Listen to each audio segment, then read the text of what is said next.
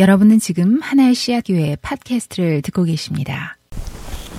2021년 우리 어, 첫 해가 되었습니다. 오늘부터 오늘 2021년 첫 주부터 시작해서 이제 6주 동안 어, 제가 말씀드린 대로 주님이 가르쳐 주신 기도 강의를 어, 합니다.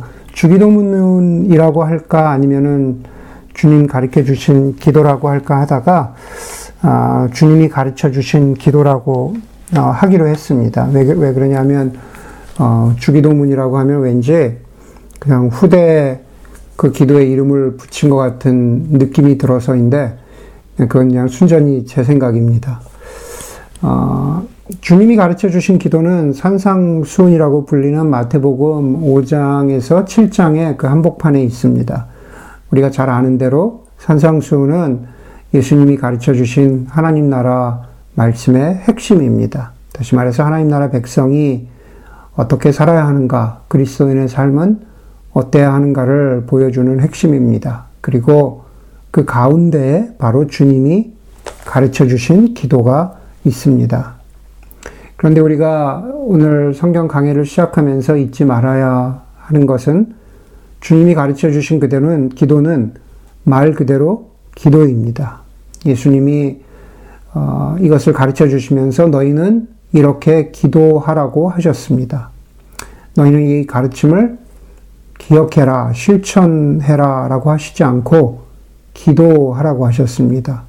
물론 기억하고 실천해야 되지만 기도하라고 말씀하신 것은 아, 우리가 어떻게 살아야 하는가라는 그러한 실천보다는 우리의 마음 속에 우리의 영혼 속에 간절한 바램을 담아야 한다는 뜻으로 이렇게 기도하라고 말씀하신 것입니다. 그런데 여러분, 어, 우리는 우리의 영혼이, 우리의 마음이 어, 너무 지치고 힘들어서 어, 우리의 마음을 적극적으로 하나님 앞에 기도라는 것으로 표현하지 못할 때가 있습니다. 한마디로 기도하기 어려울 때가 있다는 말입니다. 2021년이 되었는데 아직 어, 코로나는 끝날 어, 기미가 보이지 않습니다. 지난 1년 동안 우리 많은 가정들이 열심히 시장을 보고 요리를 하고 어, 먹고 치우기를 아, 반복을 했습니다. 그러나 동시에 그렇게 음식하는 게 너무 힘들다 싶어서 정말로 나가서 외식하고 싶다 할 때가 있습니다. 비록 상황은 그렇게 되지 않지만요.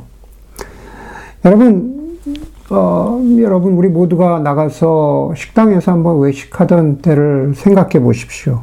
누군가가 나를 위해서 대신 장을 보고 요리를 하고 식탁을 세팅하고 음식을 차립니다.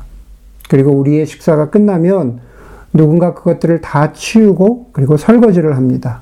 그동안 우리는 할 것이 없습니다. 그냥 느긋하게 앉아서 어, 디저트를 즐기기만 하면 되는 것이 그것이 바로 외식의 즐거움입니다. 우리가 할 일이라고는 훌륭하게 준비된 식사를 맛있게 먹기만 하면 되는 것입니다. 주님이 가르쳐 주신 기도는 바로 이렇게 우리가 외식하는 것과 비슷합니다. 우리는 어, 이걸 어떻게 치워야 되지? 이걸 어떻게 요리를 해야 되지? 이런 것들 생각하지 않고 그 음식 하나하나를 코스대로 음미하면 됩니다.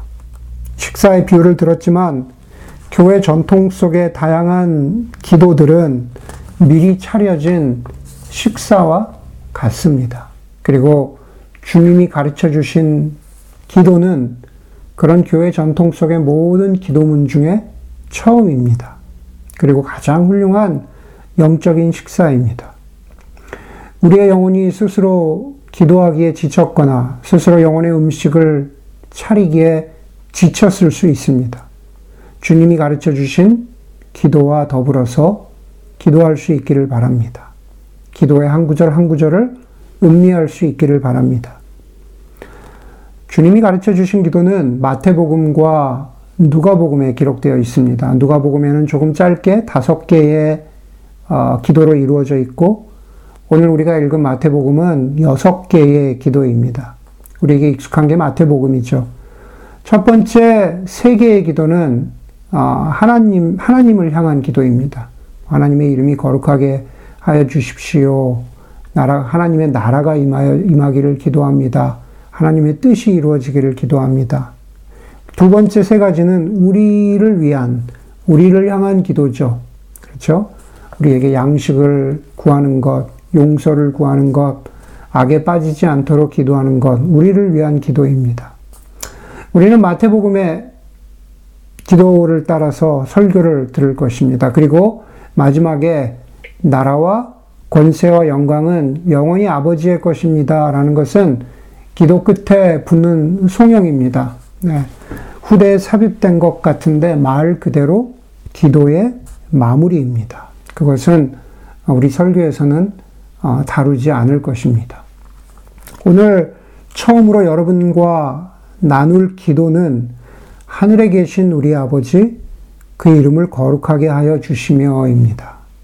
네, 먼저는 하늘에 계신 우리 아버지입니다.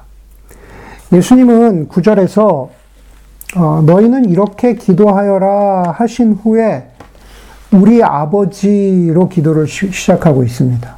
네, 그런데 여러분, 그 우리에는, 우리에는 예수님이 계시다는 사실을 잊지 말아야 합니다.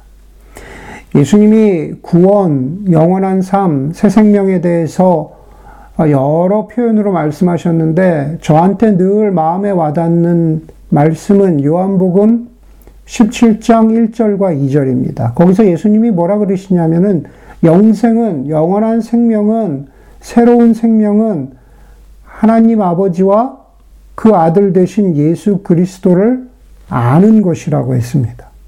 하나님 아버지와 예수 그리스도를 제대로 아는 것, 머리로만 아는 것이 아니라 온 존재로 아는 것이 영원한 생명이라고 하셨어요. 같은 요한복음에서 예수님은 이렇게 말씀하세요. 아들을 본 사람은 아버지를 보았다. 예수님을 제대로 아는 사람, 예수님을 본 사람은 아버지를 보았다라고 말합니다. 여러분, 저와 여러분들이 하늘에 계신 아, 우리 아버지라고 기도할 수 있다면 그것은 우리와 성부 하나님과의 관계를 말하기 이전에 예수님과 성자 하나님과 성부 하나님의 관계를 인정하고 알아가는 것입니다. 예수님은 성육신 하셔서 이 땅에 오신 성자 하나님이십니다. 그 예수님이 우리를 하나님 아버지께로 인도하시죠. 예수님이 우리의 미디에이럴, 중보자가 되십니다. 하나님을 아버지라고 부를 수 있는 것은 우리의 능력 때문이 아니라 그 하나님을 아버지라고 불렀던 우리 안에 계시고 우리로 하여금 하나님을 알게 하시는 예수님 때문에 우리가 아, 하나님을 아버지라고 부를 수 있는 겁니다. 여러분, 예수님 당시의 제자들이, 아, 어, 예수님 당시의 제자들에게 예수님이 너희는 이렇게 기도하여라 라고 할 때 기도를 가르쳐 주신 것은 그 당시의 제자들이 기도를 몰라서가 아닙니다. 예수님 당시의 유대 사회에 다양한 여호와 하나님을 향한 기도문이 있었습니다. 이 주기도문과 같은 기도문이 있었어요. 시편 기도문도 있었고 카디시라고 불리던 짧은 기도문도 있었습니다. 대표적으로는 테필라라고 하는 18개의 유대교의 기도문이 있었습니다. 그 테필라라고 하는 18개의 기도문의 시작은 대개 이렇게 시작합니다. 아브라함의 하나님, 이삭의 하나님, 야곱의 하나님. 죠. 우리 아버지가 아니죠. 아브라함의 하나님, 이삭의 하나님, 야곱의 하나님. 그리고 당연히, 당연히, 어, 그, 그 기도문들은 히브리어로 쓰여졌습니다. 여러분, 하나님의 이름이, 하나님의 이름이 히브리어로 쓰여졌다는 것은 그 언어 자체가 거룩한 언어라는 뜻입니다. 예, 쉽게 입에 담거나 어, 글에 쓸 수 없는 거룩한 언어라는 뜻이에요. 이 거룩한 언어가 무슨 뜻인지 감이 잘 안 오시죠? 제가 한 가지 이야기를 해드리겠습니다. 유진 피럴슨 목사님이 메릴랜드에서 목회하시던 60년대, 70년대 시절에 이야기를 이렇게 들려주신 적이 있습니다. 그 당시에 목회하실 때 매주 월요일마다 볼티모어 시내에서 개신교 목사, 카톨릭 신부, 유대교 랍비들이 모여서 함께 구약 성경 공부를 했다고 그래요. 예, 그러면서 뭐 돌아가면서 성경 공부를 준비했겠죠. 그런데 유대교 랍비들이 성경 공부를 인도하는 순서일 때는 항상 늘 히브리어 원문으로 준비를 해와서 프린트로 나누어 주고 그걸 가지고 성경 공부했다 그래요. 그런데 재밌는 것은 그 다음입니다. 성경 공부가 끝나면 유대교 랍비들은 목사나 카톨릭 신부와는 다르게 랍비들은 그 프린트를 다 걷어서 우리가 나누어 주었던 프린트 숫자가 맞는지를 아, 확인했다고 합니다. 그리고 나서 그 성경 공부했던 프린트물을 다 불에 태워 버렸다는 이야기를 유진 피터슨 목사님이 랍비로부터 들었다는 겁니다. 이유는 간단한 겁니다. 개신교 목사나 어, 같이 성경 공부를 했음에도 불구하고 개신교 목사나 카톨릭 신부와 같은 이방인들의 손에 거룩한 하나님의 이름이 쓰여져 있는 그 히브리어 프린트 종이가 혹여나 남겨지고 더럽혀지는 것, 불경건하게 아, 그렇게 남겨질까봐 그거를 용납하지 못했던 거죠. 그래서 다 걷어서 예, 태워버렸다는 겁니다. 여러분, 예수님 때나 뭐 지금도 마찬가지죠. 우리 유대교를 얘기하지만 지금이나 하나님의 이름이라는 것은 내부자와 외부인을 나누는 경계이고 기준입니다. 다시 말해서 하나님의 이름을 쉽게 부르고, 뭐 쉽, 다는 표현이 그렇지만 하나님의 이름을 부르거나 만질 수 있는 사람은 예수님 당시에 하나님의 이름을 부르거나 만질 수 있는 사람은 아, 자기들의 기준에서 볼 때 내부자이고 그렇지 않은 사람은 외부자인 거예요. 바깥 사람인 겁니다. 그런데 예수님이 가르쳐 주신 기도는 당시의 그런 유대교의 기도문과는 다르게 그 거룩한 이름, 하나님을 아브라함의 하나님, 뭐 이삭의 하나님 이렇게 부르지 않고 아바 아버지라고 부르죠. 아바 하나님. 그렇죠? 아바. 아바는 아람어입니다. 아바는 히브리어가 아닙니다. 거룩한 히브리어가 아니라 예수님 당시에 일상에서 쓰여지던 그러한 언어였습니다. 지금은 죽어버린 사어가 되었지만 몇 가지 흔적들이 남아있죠. 그 중에 하나가 아바입니다. 중동에서 40년 가까이 살면서 성경과 중동 문화를 연구한 케네스 베일리라고 하는 학자에 따르면 지금도 현재도 아, 현재도 아랍어를 아랍어를 사용하고 있는 최소한의 네 나라, 즉 레바논, 시리아, 팔레스타인, 요르단에서는 아랍어를 사용하고 있음에도 불구하고 아바라는 단어는 부모가 아이들에게 처음 가르치는 단어라고 그래요. 참 재밌죠? 대부분의 단어는, 어, 어, 그 아람어는 죽어버렸지만 아바는 남아서 아직도 친근한 아빠를 부르는 이름에 가르치고 어, 있다라고 하는 거죠. 그런 친밀함, 인티머시를 보여주는 것이 바로 아바입니다. 로마서 8장 14절 15절에 보면은 사도 바울이 이렇게 말합니다.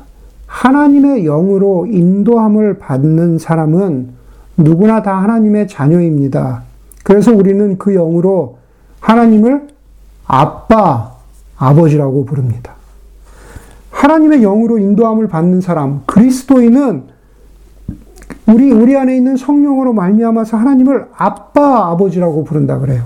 한글 성경에서는 아빠, 아버지, 자 아빠라고 했을 땐 아람어 아바를 표현한 것이고 아버지는 헬라어의 아버지를 표현하는 파테르입니다.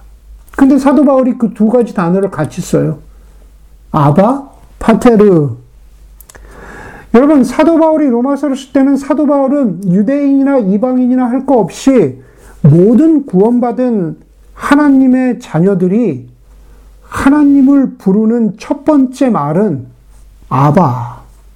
가 되어야 한다라고 강조하는 거죠. 네, 아바. 아주 오랜 역사를 가진 천년 이상의 역사를 가진 교회 건물에 가면은 그 교회 건물들은 건축학적으로 두 개의 공간이 있다고 합니다. 하나는 신자들, 믿는 사람들을 위한 공간이고 다른 하나는 예비 신자들을 위한 공간이었다 그래요.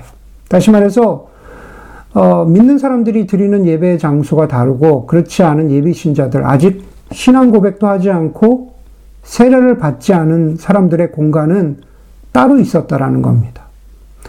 두 그룹이 모두 함께 예배를 드리지만 예배가 끝나고 나서 예비 신자들은 어, 그 건물을 교회 건물을 어, 떠나고 바깥으로 나간 후에 남아 있는 신자들이 자기들만의 공간에서 성찬식을 하고 주님이 가르쳐 주신 기도, 다시 말해서 주기도문을 외웠다라는 교회사의 기록이 남아 있습니다. 여러분 생각해 보세요. 성찬에 참여하고 주님이 가르쳐 주신 기도로 기도할 때 믿고 세례를 받은 사람은 하나님을 아브라함의 하나님, 이삭의 하나님이라고 부르지 않고 아바, 아버지라고 불렀습니다. 그 하나님은 저 멀리 계시는 분이 아니라 우리와 함께 계시는 친밀하신 하나님입니다. 그 우리와 함께 계신다는 것을 보여주는 구절이 하늘에 계신, in heaven, 하늘에 계신이라는 뜻입니다. 여러분, 우리는 하늘에 계시다라고 생각하면 저기 먼 곳에 계신 하나님, 우리가 다다를 수 없는 곳에 계신 하나님을 가장 먼저 생각하죠. 그런데 당시 예수님 당시 유대 사회에서 하늘에 계신 in heaven이라는 것은 지금 우리가 생각하는 하늘에 계신과는 좀 의미가 달랐다고 합니다. 유대인의 사고방식에서 하늘이라는 것은 in heaven, 단수가 아니라 in heavens, 복수로 쓰여지는 경우가 많았다 그래요. in heavens, 그것은 영어로 표현하면 all around us, 우리 주변을 가리키는 겁니다. 저 heavens, all around us, 그것은 heaven이 복수이므로 그것은 underneath, 우리 아래이기도 하고 along with, 우리 바로 곁을 뜻하기도 하는 그러한, 그러한 뜻의 하늘에 계신이라는 겁니다. 하늘에 계시는 저 멀리 있는 것이 아니라 바로 우리 곁에, 우리와 가까이 있는 그 아바, 아버지라를 말하는 거죠. 히브리서 4장 14절 이하에 보면은 이 하늘에 계시니 우리와 상관없음이 아니라 오히려 우리와 너무 가까이 계신 하나님이심을 이렇게 선포합니다. 우리에게는 하늘에 올라가신 위대한 대제사장이신 하나님의 아들 예수가 계십니다. 우리의 대제사장은 우리의 연약함을 동정하지 못하는 분이 아닙니다. 하늘에 올라가신, 부활하셔서 하늘에 올라가신 대제사장이신 예수님이 계시대요. 그러면 그 하나님은 저기 멀리 떨어져야, 떨어져 계셔야 되는 분이 맞잖아요. 그런데 그분이 어떻다고요? 그 우리의 대제사장은 우리의 연약함을 동정하지 못하는 분이 아닙니다. 우리의 연약함, 우리의 아픔, 우리의 고통, 우리의 절망을 알 길이 없어야 하는데, 왜냐하면 저 멀리 계시니까. 그런데 그렇지 않고 그 예수님은 우리의 연약함을 아신대요. 로마서 8장 2절에도 성령께서 우리의 약함을 도와주십니다. 우리는 어떻게 기도해야 할지도 알지 못하지만 성령께서 친히 말할 수 없는 탄식으로 우리를 대신하여 간구하여 주십니다. 라고 말합니다. 여러분, 성경에서 성령을 표현할 때 우리의 중보자라고 하잖아요. 우리의 helper, 우리의 파라클레테 이렇게 표현합니다. 우리의 헬퍼라는 것은 헬라어로 전쟁터에서 우리의 곁이나 우리의 뒤에서 우리를 적의 창이나 칼로부터 우리를 보호해 주는 사람이 그게 바로 helper, 중보자라는 뜻입니다. 저 높이 하늘에 계셔야 할 그 하나님, 우리의 연약함을 동정하지 못하실 것 같은 부활하신 예수님, 그리고 우리가 잘 깨닫지 못할 것 같은 성령님, 그런데 삼위일체 하나님은 그런 분이 아니라 바로 우리의 곁에 도와주시는, 우리와 함께 하시는 그 하나님. 그래서 여러분, 오늘 우리가 주기도문, 이 주님이 가르쳐 주신 기도를 시작하면서 하늘에 계신 우리 아버지, 하늘에 계신 아바 아버지라고 기도할 수 있다면 바로 그 기도 속에 우리의 모든 형편을 아시는 그 하나님이 우리를 지키고 계시다는 사실을 기억하는 그러한, 그러한 아, 여러분, 그러한 기도를 할 수 있는 여러분들이 되기를 바랍니다.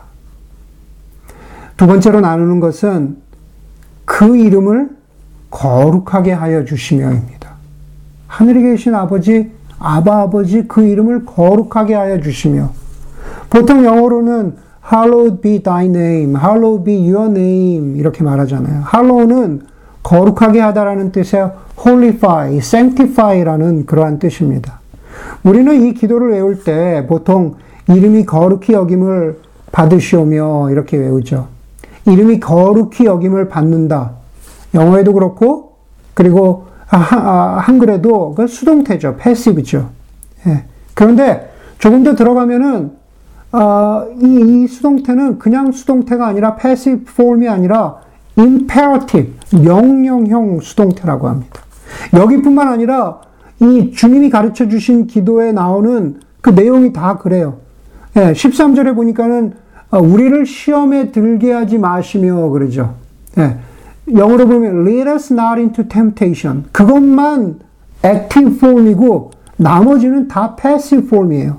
예, 다시 말해서 be hallowed 거룩하게 되다. 그 다음에 그 나라가 오게 하여 주시며 become 그렇죠? 하늘의 뜻이 이루신 같이 be done 그리고 우리를 용서하여 주신 같이 be forgiven 다, 다 명령형 수동태입니다. 그런데 이, 이 수동태들은 모두 하나님 아버지와 연결되어 있죠. 다시 말해서 이 모든 것을 가능하게 하시는 분은 우리가 아니라 하나님 아버지입니다. 그래서 이것을 divine passive, 신적인 수동태라고도 합니다. 하나님이 이루시니까요. become, be done, be hallowed, be forgiven. 하나님이 이루시죠. Divine passive입니다. 여러분, 우리가 지금 뭐라고 기도합니까? 그 이름을 거룩하게 하여 주시며, 우리가 그렇게 기도한다고 해서 우리가 거룩해지는 것이 아닙니다. 하나님 스스로 당신의 이름을 거룩하게 하여 주시는 것이죠. 하나님 스스로 당신의 이름을 거룩하게 하여 주신다. 이게 무슨 뜻일까? 하나님의, 하나님이 스스로 당신의 이름을 거룩하게 하신다면 우리가 굳이 이렇게 기도할 필요가 있을까? 여러분, 우리는 이 주님이 가르쳐 주신 기도가 나온 맥락을 보아야 합니다. 6장 5절에 보면 당시에 위선자들의 기도가 나옵니다. 그들은 사람들에게 보이려고 회당과 큰 길 모퉁이에 서서 기도하던 사람들이었습니다. 그런 위선적인 기도 대신에 예수님이 6장 6절에 너희는 기도할 때 골방에 들어가서 기도하라고 하십니다. 그렇죠? 그리고 6장 7절에는 말을 많이 해야만 응답된다고 믿었던 이방인들의 기도가 나옵니다. 자, 그것을 빈 말을 되풀이하는 기도라고 했습니다. 헬라어로는 바탈로지아 그럽니다. 그건 뭐냐면 빈 말을 되풀이한다. 다시 말해서 마음의 진정성은 전혀 없이 그냥 그냥 입으로만 반복하는 기도입니다. 유명한 영어 번역 성경인 RSV 버전에 보면은 그것을 공허한 문구들을 쌓아 올리는 기도를 하지 말아라 라고 6장 7절에 말합니다. 그리고 같은 7절의 뒷부분에 그것은 말을 많이 하는 것, 바탈로지아라고 썼다가 거기서 말을 많이 하는 것, 폴루로지아라는 헬라어를 사용합니다. 폴루로지아라는 뜻은 뭐냐면 한마디로 횡설수설하는 겁니다. 자기가 지금 무슨 말을 하고 있는지 모르는 거예요. 기도도 그럴 수 있다라는 겁니다. 이방인들 그렇게 기도했다는 거예요. 횡설수설하더라도 말을 많이 하면 말을 많이 하면 네, 하나님이 들어주실까? 근데 예수님 그렇게 기도하지 말라고 하셨어요. 바로 그 구절을 보면서 사실은 위선자들의 기도나 이방인들의 기도를 보면서 저의 기도를, 저는 개인적으로 저의 기도를 돌이켜 보았습니다. 목회자는 공적인 자리에서 기도할 기회가 많은 사람인데, 혹시 나는 의미 없는 종교적인 어떤 레토릭들을 쏟아놓고 있지 않은가, 그런 회개를 하였습니다. 여러분, 기도만 그렇겠습니까? 많은 목회자들이 목회자로서의 자신의 본분을 잊어버리고 수많은 뭐, 뭐 정치적인 이야기도 하고 설교와 영적이라는 영적 가르침이라는 제목으로 그냥 횡설수설하는 의미 없는 레토릭들을 만들어냅니다. 그리고 그것들에다가 하나님의 말씀이라는 제목을 붙입니다. 그런데 그것들이 세상을 향한 그런 의미 없는 횡설수설들이 세상을 향한 종교적인 폭력은 아닌가 우리가 돌아보고 회개해야 합니다. 목회자만 그렇겠습니까? 교회와 기독교도 마찬가지입니다. 우리라고 하는 기독교가 마치 위선적인 기도처럼 큰 길에서 사회에서 한 구성원으로 우리가 살아가는 모습이 우리 자신을 드러내고 자랑하기 위해서 그렇죠? 공허하고 진정성 없는 그러한 기도처럼 우리 자신을 드러내는 영적인 신기루와 같은 의미 없는 모습은 아닌가 겸손히 우리 자신을 성찰해야 합니다. 그의 이름이 거룩해 여김을 받으시오며 16세기에 아, 프랑스의 수학자였고 철학자였던 그 블레즈, 블레즈 파스칼은 Dignity of Causality라는 문구를 남겼습니다. 한, 그냥 한, 한글로 번역하면 어떤 causality, cause, 인과, 인과관계의 고귀함이라고 번역할 수 있겠죠. 네. 가장 시작의 근원은 무엇인가? 그 시작의 근원의 고귀함, dignity죠. 모든 시작에 dignity of causality를 파스칼이 이야기하면서 말하고자 한 것은 모든 시작에 하나님이 계시다는 것입니다. 그냥 계시지 않고 하나님은 세상과 인간을 향한 당신의 사랑을 창조에 담으셨습니다. 그리고 이 세상을 향한 당신의 사랑을 구원으로 완성하셨습니다. 그것은 디그니티, 하나님의 고귀함이라고 밖에는 말할 수 없을 것 같습니다. 주님이 가르쳐 주신 기도의 처음, 그 이름을 거룩하게 하여 주시며 라고 우리가 기도하는 것은 우리는 dignity of the causality. 모든 것이 하나님께 있다. 모든 것이 하나님의 사랑으로부터 비롯되었다. 라고 그렇게 고백하고 기도하는 것입니다. 그 이름을 거룩하게 하여 주시며 라고 기도하는 것은 우리는 단지 하나님만이 하실 수 있는 일을 보게 하고 알게 하고 깨닫게 하여 주십시오라고 기도하는 것이 바로 이름을 거룩하게 하여 주시며에 담겨 있는 뜻입니다. 여러분, 거룩하신 하나님이 이미 하셨고, 지금도 하시고 계시는 일은 무엇입니까? 하나님, 내가 하나님만이 하실 수 있는 일을 내가 보기를 원합니다. 그렇게 기도할 때 우리가 하나님만이 하시는 일이 무엇입니까? 그것은 바로 하나님이 당신의 자녀들을, 저와 여러분들을 거룩하게 하시는 일을 우리가 보기 원합니다. 라고 기도하는 겁니다. 하나님, 당신이 우리를 거룩해 하여 주고 계십니다. 우리가 뭐 거룩이라는 단어 성역 공부하면서 아, 너무 많이 들었죠. 예. 그런데 어떤 신학자가 거룩과 관련해서 이런 말을 하세요. 거룩이라는 단어는 원래 아, 윤리적인 개념이 아니라 물리적인 개념이다. 좀 되게 어려운 말인데 피조물과는 다른 초월적인 존재. 예. 하나님이 윤리적인 존재가 아니라 하나님이 영적으로 물리적인 어, 이렇게 분리되어 있는 존재래요. 예, 그게 하나님의 존재고 그 하나님의 존재로부터 2차적으로 윤리적인 개념들이 나온대요.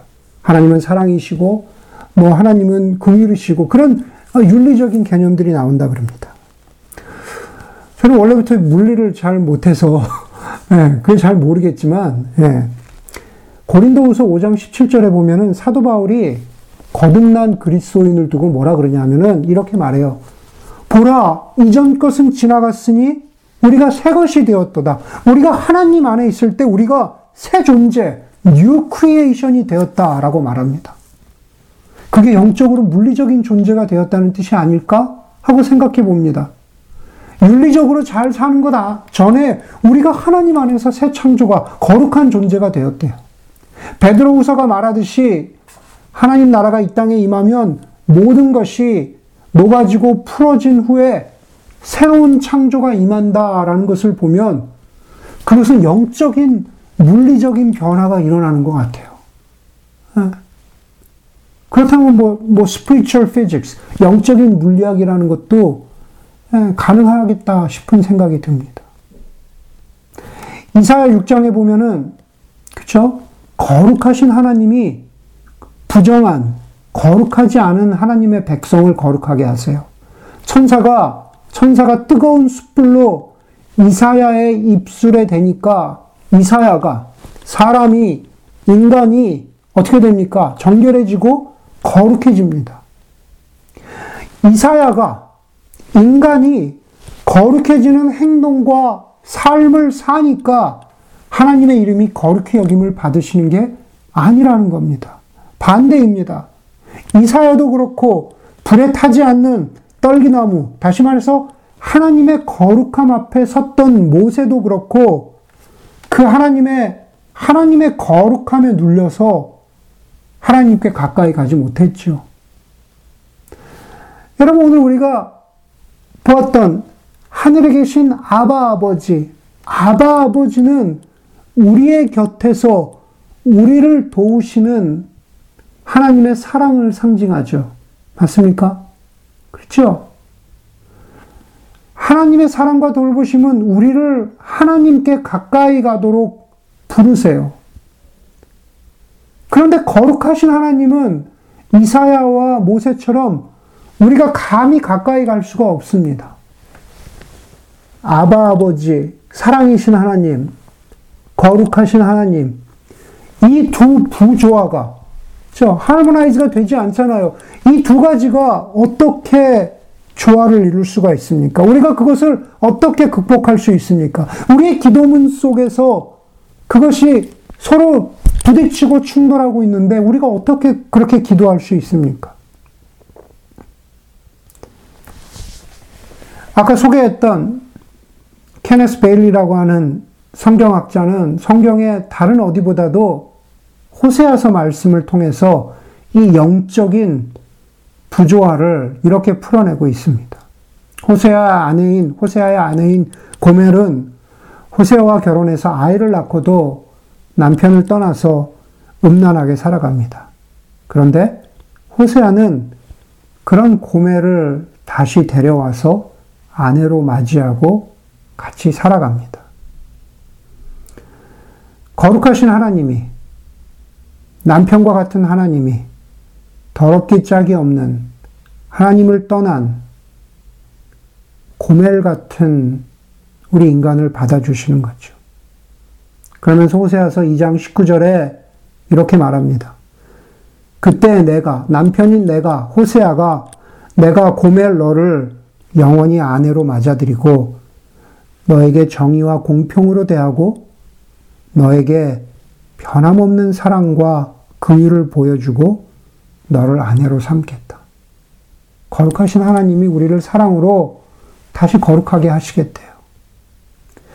여러분, 우리에게 이렇게 기도하라고 기도를 가르쳐 주신 예수님은 십자가 위에서 하나님의 거룩과 하나님의 사랑이 동시에 아무 갈등 없이 어떻게 영적으로 조화를 이루고 완성될 수 있는가를 보여주셨습니다. 우리를 위해서 죽으신 하나님은 그 이름이 스스로 어떻게 거룩해질 수 있는가 하는 것을 십자가에서 보여주셨다는 거죠. 어떻게 해요? 바로 사랑으로 말입니다. 우리의 모든 기도의 처음은 하늘에 계신 아바 하나님, 그 이름을 거룩하게 하여 주시며가 되어야 합니다. 그것 없이는 우리의 어떤 기도도 무의미하기 때문에 그렇습니다. 오늘 설교를 기도와 같은 노래로 마치려고 합니다. 제가 참 좋아하는 마이클 카드의 고멜의 노래.